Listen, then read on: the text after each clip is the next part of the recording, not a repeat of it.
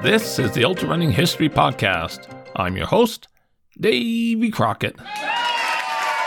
Thanks. Thanks for coming.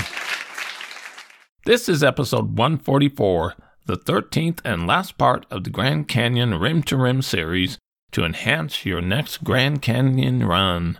Grand Canyon. Grand Canyon. Grand Canyon. Grand Canyon. I recently published my book, Grand Canyon Rim to Rim History, which included many newly discovered stories that I had not previously included in this podcast.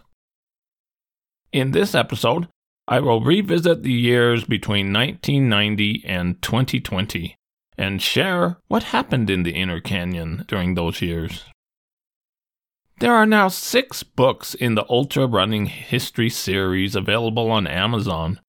Read hundreds of fascinating tales of athletes who went ultra distances during the past several centuries. Long forgotten races and runners are now remembered. These books would make a great Christmas gift this year. Mm-hmm. Run, come see what this river has done. Carve the walls of Grand Canyon with the colors of the rising sun. In 1991, Jerry Chavez, a Vietnam veteran of Leadville, Colorado, worked for the National Park Service. He operated the pump station at Indian Garden, which pumped water up to the south rim. He was also a member of the park's 20 member rescue team and kept in shape by running rim to rim. Chavez said the dumbest thing he saw was people hiking without food or water. Chavez had seen a lot of weird things in the canyon, including a guy hiking in a dusty tuxedo and a woman in high heeled shoes. Often he would rescue hikers suffering from heat stroke. One case was particularly bad. He remembered When I saw that man, he looked like death. He had to be carried up a mile. His temperature was 109. We were running water from a creek and kept pouring it on him. When they flew him to Flagstaff, he still had a temperature of 105. The doctor called and said whoever worked on him saved his life. The guy walked out of the hospital as normal as can be. Chavez was awarded a National Park Service Achievement Award. On September 18, 1891, South Kaibab Trail was totally shut down with federal agents crawling around it with rifles and large binoculars. President George H.W. Bush visited the canyon and descended down the trail with a group. The president wore loafers that were coated with dust and sweat drenched the back of his shirt. He chatted quite a bit about the views and the fishing in the Colorado River and at Phantom Ranch. He really wanted to get to the bottom, but they turned around after going down 685 feet to Ooh Aah Point. After they turned around, Bush left most of his group behind and powered up the trail. His hike lasted about an hour and covered 1.8 miles. During February 1992, a major rock slide destroyed a large portion of the North Kaibab Trail between Supai Tunnel and the bridge across the ravine below. It took out nearly 9,000 feet of switchbacks. The slopes had been soaked by early winter rains, becoming very muddy, and then crashed down into the canyon. Bruce Aiken at Roaring Springs reported Rebuilding the trail is going to be very difficult. It will take at least two months, maybe longer. Hikers were given directions to use the old Bright Angel Creek Trail instead. A few hikers had been using the old trail each year, but there had not been enough traffic to keep it well defined. In some places, it has disappeared. The closure of North Kaibab lasted for about four months. About 1,500 feet of trail, five switchbacks, and 8,000 feet of retaining wall were destroyed. Tons of fill were used to reconstruct the trail, and 25 new drainage devices were put into place. Mother Nature was not through with 1992. On the evening of September 15, 1992, heavy rain again hit the North Rim. Ranger Brian K. Wisher was at Cottonwood Campground and quickly ran and warned campers of possible danger. Upon his arrival, he discovered a flash flood running through the lower section of the campground, with a four to five foot wall of water moving large boulders directly through four campsites. Wisher waded through the middle of the flood to contact every campsite, directing campers to his nearby residence. Wisher then helped several people stranded on a picnic table to get through the water to safety. Once they all got in dry clothes and made hot food, Wisher went back to check the upper campground. He had to wade across a 35 foot channel of 2 to 3 feet of flowing water to get someone out of their tent and bring them to safety. Finally, all 28 campers were accounted for and in the station. Not only did he feed and shelter all of the campers, supplied emergency food and clothing of his own, but he also comforted several campers suffering from hysteria. For his bravery and quick heroic action, he was given a Valor Award by Department of Interior Secretary Bruce Babbitt in a ceremony held in Washington, D.C. In 1993, an artist, Ronald Nicolino of Point Richmond, California, had a unique idea for a rim to rim. He wanted to string 10,000 bras across Grand Canyon in 1995 and planned to ride Amtrak coast to coast to collect donated bras. He said, quote, Every bra is like a vote. The national park, of course, said it wouldn't happen. Nicolino said, We have to be awfully careful with the engineering. There has to be zero impact. We don't want braziers floating down the walls into the Colorado River. The chain will move with the canyon breeze, emitting a rich, soft glow and a slight hum. it will bring joy to all those who view it. Donations came in. Radio stations held promotions collecting bras. He had his distractors. One man wrote calling him a quote, creepy, degenerate pervert. Nicolino did travel by train, getting donations for his quote, bras across the Grand Canyon project, waving his donations at stops. By 1996, the project was put on the back burner. Nicolino wants to take the 10,000 bras he's collected and string them between two high rises across Madison Avenue in New York. With 14,000 donated bras, he created a big giant bra ball, like a rubber band ball, and pulled it around with a pink Cadillac. Nicolino died of cancer in 2009 at the age of 69.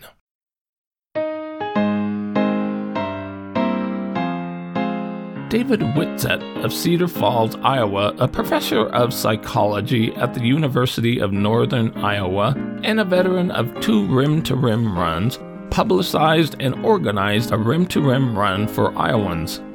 A large group showed interest. This October 1994 event demonstrated the new popularity of running across the canyon. Whitsett said, We found 27 wackos who want to do it. They range all the way from triathlons to people who had never done anything like this before. Organized training began in June, six days a week, for those who intended to run. The run took place, but no details were published. A group rim to rim event did not go as well for Carl Johnson, who advertised his event in High Sierra magazine. He collected fees and told participants how to enter the park by a reduced fee, claiming they were all part of one big family. When park officials contacted Johnson before the run, he said he was just getting a few friends together and it was not an organized event needing a permit. But the Park Service was smarter. An employee signed up for the run to prove it was an organized event.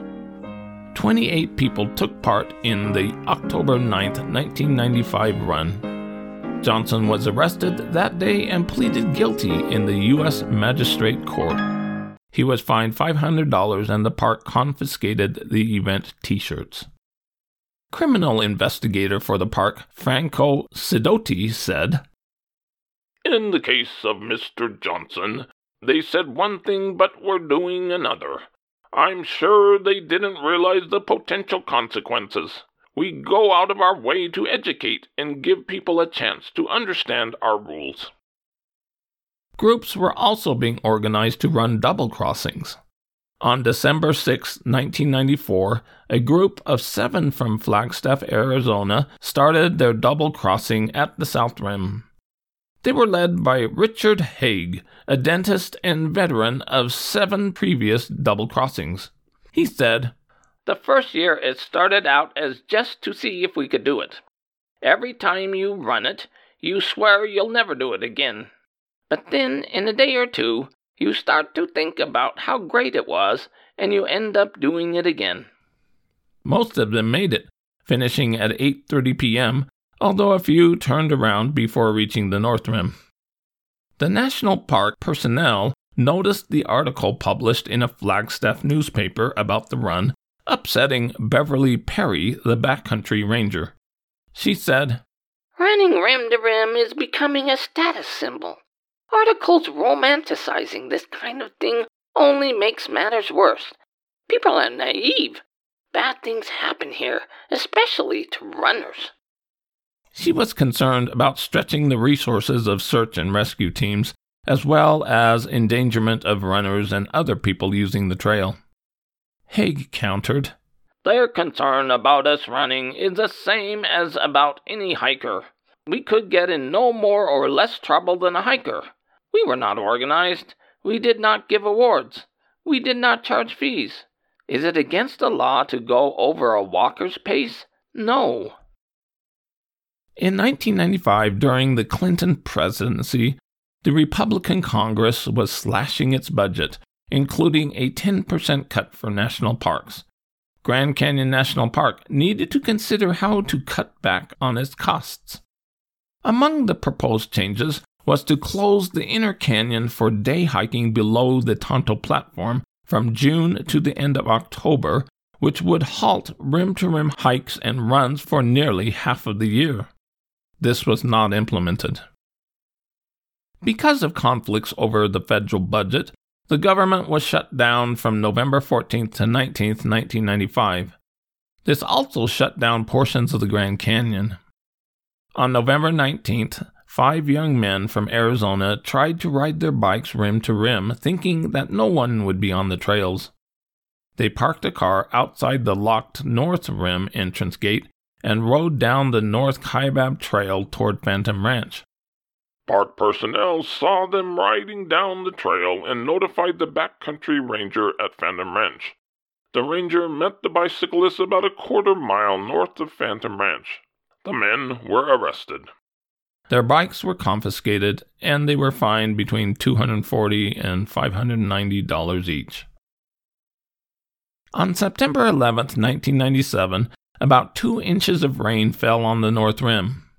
John and Patty Moran from Louisiana and Patty's brother, John McCoo, of Chicago, took a side hike into Phantom Canyon just up the creek from Phantom Ranch. It was only lightly raining at the canyon bottom, where only 0.05 inches fell. Suddenly, they saw and heard a five foot wall of water coming at them in the 15 foot wide canyon. The three tried to hide behind a large boulder, but were swept away. McCoo was taken downstream for a half mile and stopped in a whirlpool. He used good swift water techniques, keeping his feet up and flailing with his arms.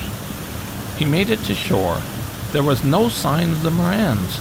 He went to Phantom Ranch for help. More than 40 people and two helicopters searched until dark. Patty Moran's body was found a week later by rafters in the Colorado River, 45 miles downriver from Phantom Ranch. John's body was never found. On July 14, 1999, a monsoon storm dumped 1.5 inches of rain on Bright Angel Trail.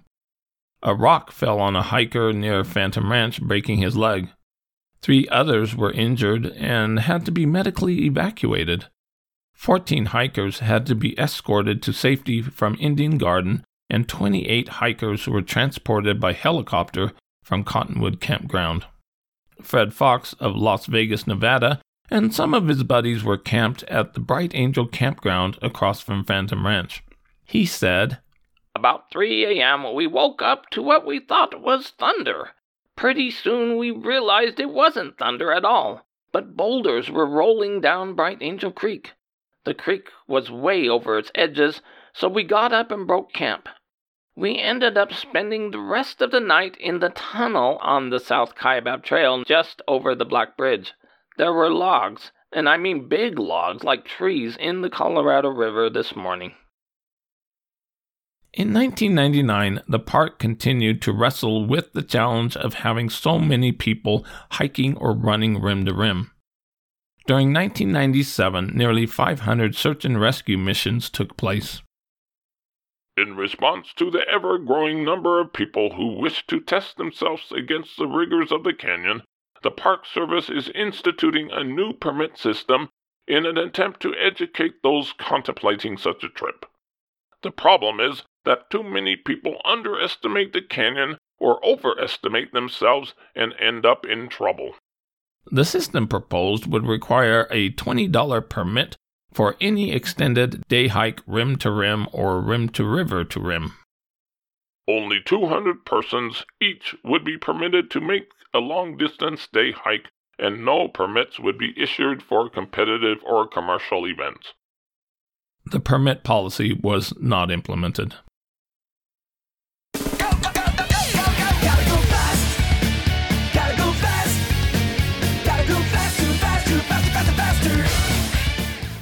In 2011, Allyn Cureton's nearly 30 year fastest known time for a single crossing was finally broken by Jared Scott of Colorado with a time of 3 hours, 6 minutes, 10 seconds, just 36 seconds faster. Cureton was at the top of the South Kaibab Trail to congratulate him. In 2012, Rob Krar of Flagstaff was the first runner to break 3 hours with a time of 2 hours, 51 minutes, and 30 seconds. As of 2022, the single crossing FKT was held by Tim Freriks of Flagstaff with 2 hours 39 minutes, set in 2017.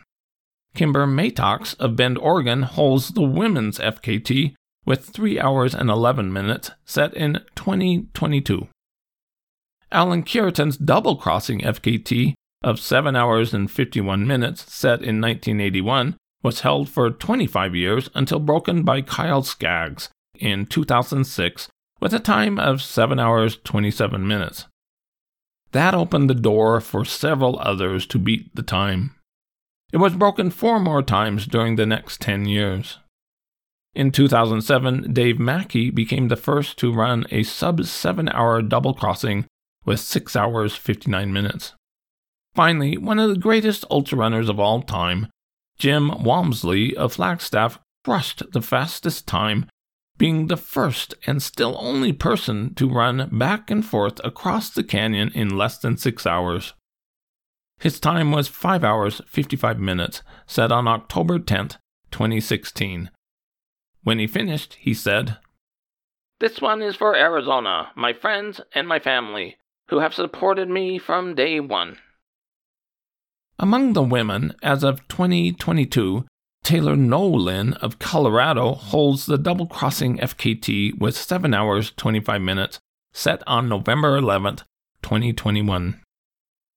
It's the same old story in this tug of war. We go back and forth. We go back and forth. In 1987, Wally Scheel of Arizona accomplished the first quad crossing in 24 hours 45 minutes. Jim Nelson of Salt Lake City, Utah, lowered the fastest known quad time in 1999 to 22 hours 48 minutes. I accomplished the quad in 2006, the fifth to do so, and added more miles to make it an even 100 miles. In 2022, Jeff Browning of Flagstaff broke the quad FKT with 17 hours 55 minutes, which was supported with pacers and aid.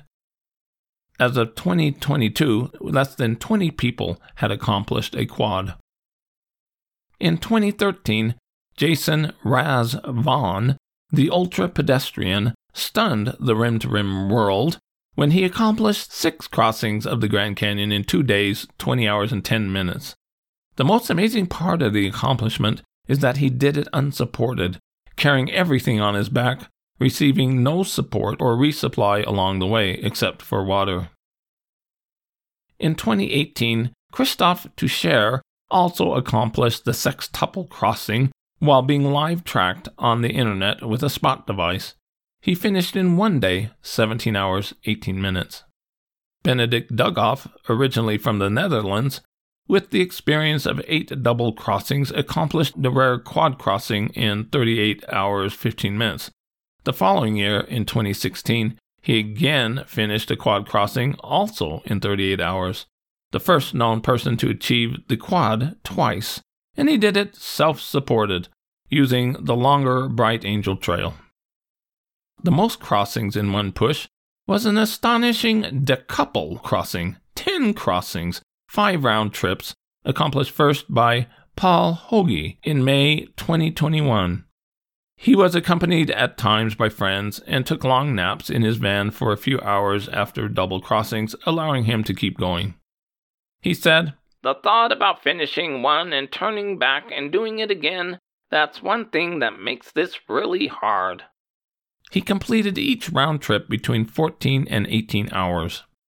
On one return at night, it was bitter cold, down to 17 degrees on the north rim, and went up to 110 degrees at one point in the inner canyon.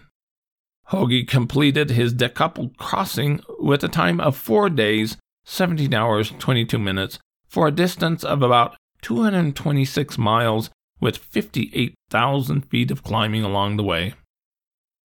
A few months later, in September 2021, Brandon Worthington of Colorado also accomplished the decoupled crossing, doing it faster in three days, 21 hours, 51 minutes, without the outside support of crew or pacers.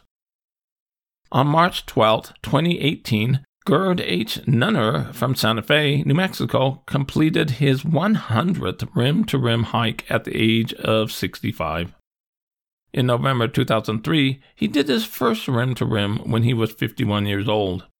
He then set an original goal of reaching 50 trips across the canyon.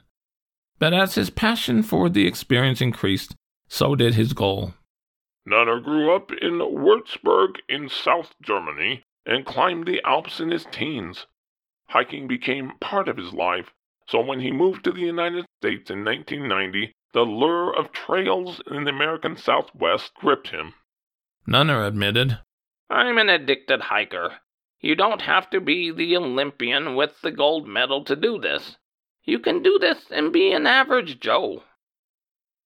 All of his hikes were accomplished in less than 18 hours, with the fastest in 14 hours 30 minutes. Attempts to break the fastest known times or personal bests continued over the years, at times infuriating hikers and backpackers when runners would pass by with selfish rudeness, making people stop for them. It created constant friction. Too crowded. In 2014, ESPN published an article about runners in the canyon and quests for FKTs.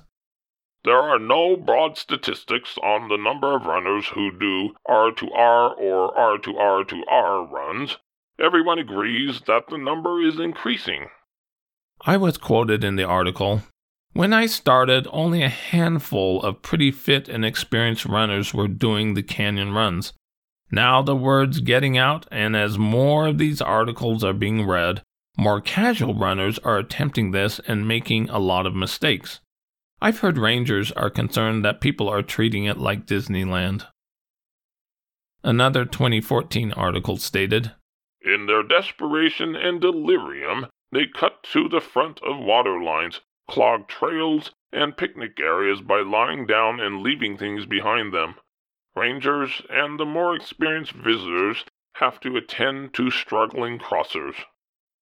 In 2016, an article in Backpacker blasted the quote, wave of ultra runners that was changing the Grand Canyon corridor region. Wilderness coordinator Linda Jalbert was quoted Running in the park is not a bad thing. But the rim to rim runner has a different goal than the casual day hiker or backpacker. They're very concerned about how fast they're going, and this can lead to disregard for other visitors. In a lot of ways, it is an etiquette problem. A survey indicated that one third of the trail users believed that, quote, rude and inconsiderate trail users were a problem. Ultra running legend Ian Torrence from Flagstaff said, It's not the sport that's the problem, it's some of the people. I just prefer to run in the park rather than to hike or ride a mule. On Saturday, October 10th, 2020, during the pandemic, Grand Canyon National Park Service tweeted a warning that they counted 430 people in four hours during the morning at Phantom Ranch. Be prepared to encounter lots of people. For more solitude, plan your crossing on a weekday. Rim to rim hikes and runs continue, and the park will continue to wrestle with what to do with all the foot traffic on the trails. Shutdowns are likely as the new water system is put into place. With that, this is Davy Crockett, and this is the Ultra Running History Podcast. I hope you run fast and far, enjoy life, get outdoors, and most of all, stay safe and don't take unnecessary chances.